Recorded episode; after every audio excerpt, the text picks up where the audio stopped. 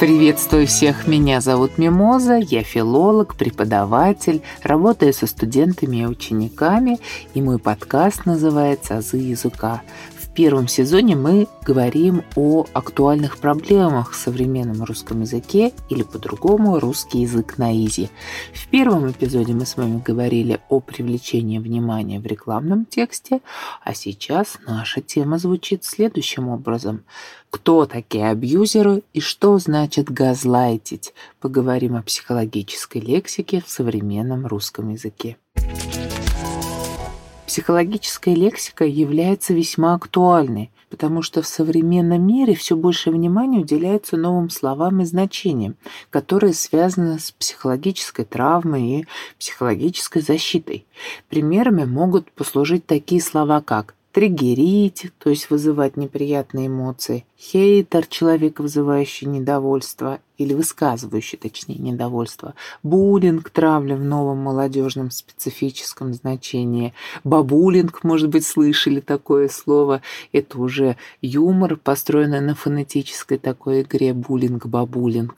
Когда женщина пожилая требует от дочери внуков и говорит о том, что вот умру без внуков и так далее. Это все юмор. Ну и многие другие слова. Я уверена, что вы слова типа абьюз, абьюзер слышали много раз. И, в принципе, на эту тему много шуток из серии «В ресурсе, в моменте, в потоке, главное в адеквате». Поэтому вот эта психологическая лексика в современном русском языке и привлекла мое внимание. Давайте поговорим о некоторых словах. Во-первых, это новое слово «газлайтить», которое образовано от названия старого фильма 1944 года режиссера Джорджа Кьюкера «Газовый свет», в котором муж намеренно сводит свою жену с ума, заставляя ее поверить в собственную неадекватность. Так и появилось слово «газлайтинг», манипулирование сознанием другого человека. Во многих языках отмечается целая волна таких слов, связанных с обманом и манипуляциями. Совершенно очевидно, что это проблема современного мира, и английский язык, являющийся доминирующим языком глобализма, такие слова вбрасывает в другие языки в качестве заимствований. Какие слова еще сейчас популярны? Я думаю, это слово «токсичный». Например, токсичные родители, токсичные отношения. Слово «токсик» и «газлайт» по последним данным входят в английские списки слов года. В русском языке все происходит гораздо стремительнее, буквально на наших глазах. К тому же накладывается особое внимание русской культуры к тонкостям человеческих отношений и разного рода обидам. Кроме того, к слову «токсичный» активно применяется антоним «экологичный». Кстати, рубрика «Шутки о русском» будут в этом выпуске тоже, поэтому дождитесь финала нашего эпизода. Следующее слово, которое я хотела бы назвать, это слово «абьюз» и все производные от него. Пожалуй, кто такие абьюзеры, сейчас знают все. Абьюзер – это человек, подвергающий других насилию, эмоциональному или физическому. Тема абьюзивных отношений находится на волне популярности, потому что психологические порталы и феминистские паблики просто захлебываются в ней. И складывается такое ощущение, что само слово «мужчина» уже приравнивается к абьюзеру. Еще одно слово – биполярочка. Я думаю, вы его тоже слышали. Под таким ласковым словом скрывается неприятное заболевание нервной системы. Уменьшительно-ласкательное от биполярного расстройства слово появилось в обиходе после выхода песни «Биполярочка», популярного у молодых людей рэпера Оксимирона.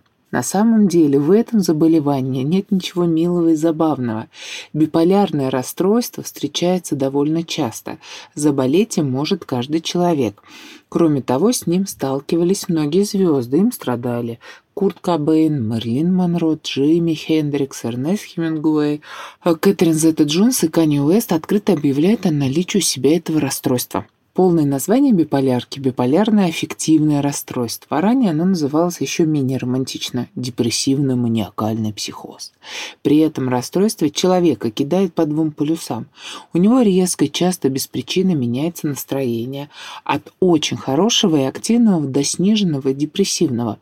Однако просто факта смен настроения недостаточно для полной постановки диагноза о биполярном аффективном расстройстве.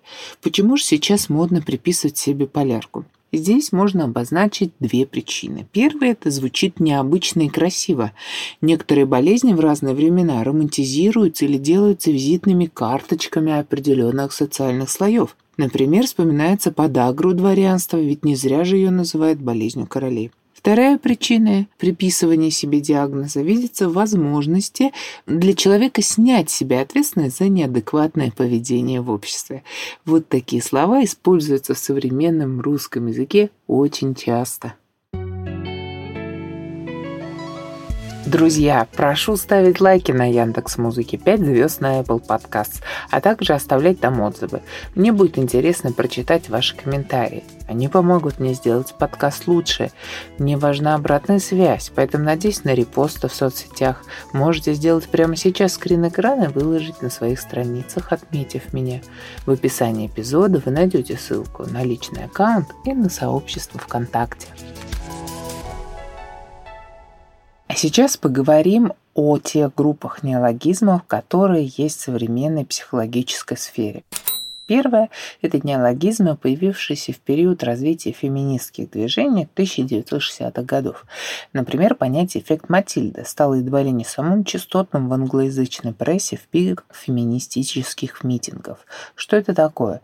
Эффект Матильда – это систематическое отрицание вклада женщин в науку, умаление значимости их работы и приписывание трудов женщин-коллегам мужского пола. Этот эффект был впервые описан Матильдой Джослин Гейдж, поэтому он так и называется. Я думаю, что отдельный эпизод посвящу именно этой теме феминитивов, теме матронимов, то есть это та лексика, которая помогает самовыражаться женщине. И не забывайте, что в конце выпуска вы услышите шутки о русском. Во вторую группу вошли неологизмы, связанные с психологическими травмами в зависимых отношениях. Я вам называла уже сегодня слово «абьюз». Да, это сам процесс, сами отношения. А вот абьюзер – тот, кто совершает абьюз, ну и, соответственно, выделяется жертва абьюза. Есть и прилагательно-абьюзивные отношения. Вот это такое богатое словотворчество говорит о том, что это слово необыкновенно популярно в русском языке. Конечно же, есть и другие слова из этой темы. Шейминг, бодишейминг, газлайтинг, я его тоже вам называла. Поэтому все, что связано с отношениями, с травмами какими-то определенными, да, обидами, это все в русском языке очень ярко представлена.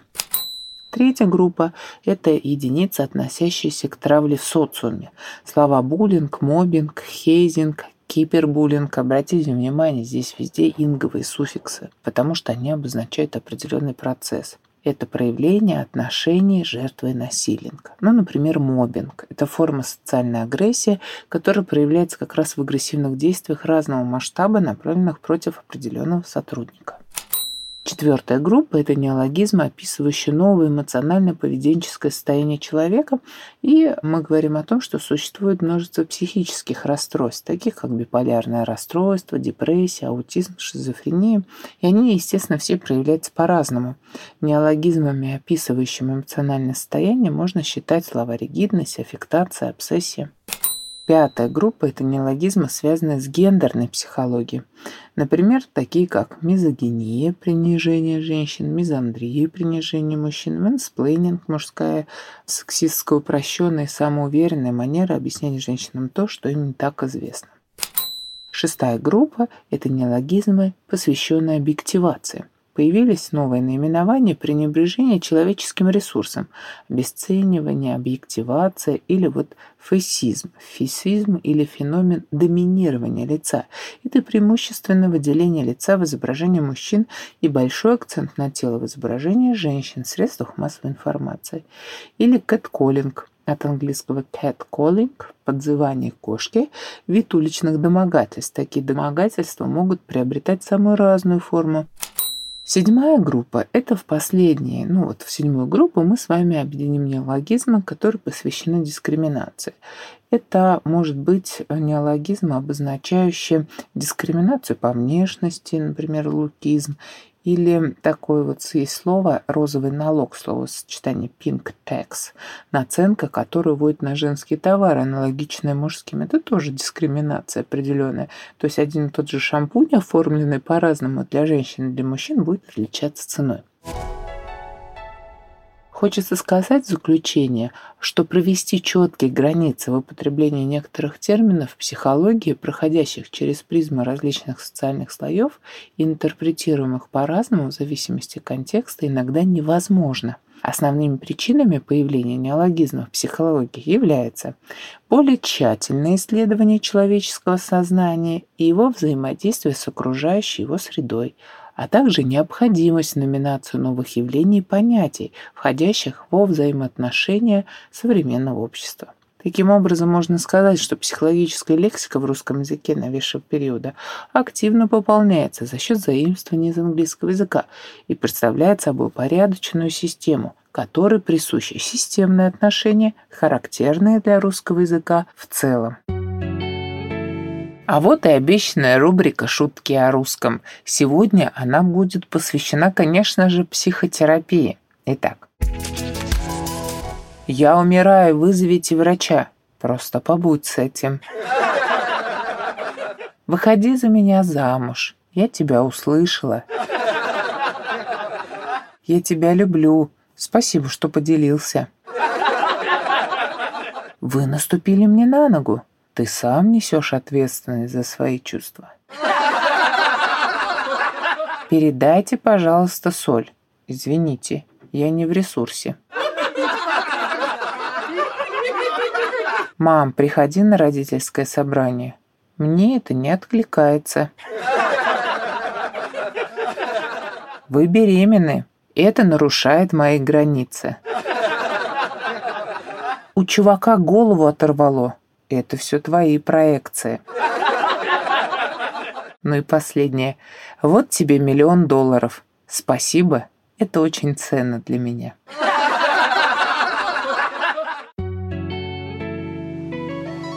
Ну что ж, слушатели мои дорогие, мы заканчиваем с вами этот эпизод. Хочу сказать, что ментальное здоровье очень важно, поэтому берегите себя и свое здоровье. Друзья, именно вы можете сделать так, чтобы мой подкаст попал в топ. И это не составит вам никакого труда. Просто поставьте лайк на Яндекс.Музыке, 5 звезд на Apple Podcasts. И там же обязательно ставьте отзыв. Кроме того, в моей группе ВКонтакте есть эксклюзивные материалы, доступные только донаторам. Вступайте в их ряды. В это время я смогу делегировать монтаж, и у меня будет еще больше энергии на создание по-настоящему качественного контента. Прошу вашей поддержки. До свидания, до скорых встреч!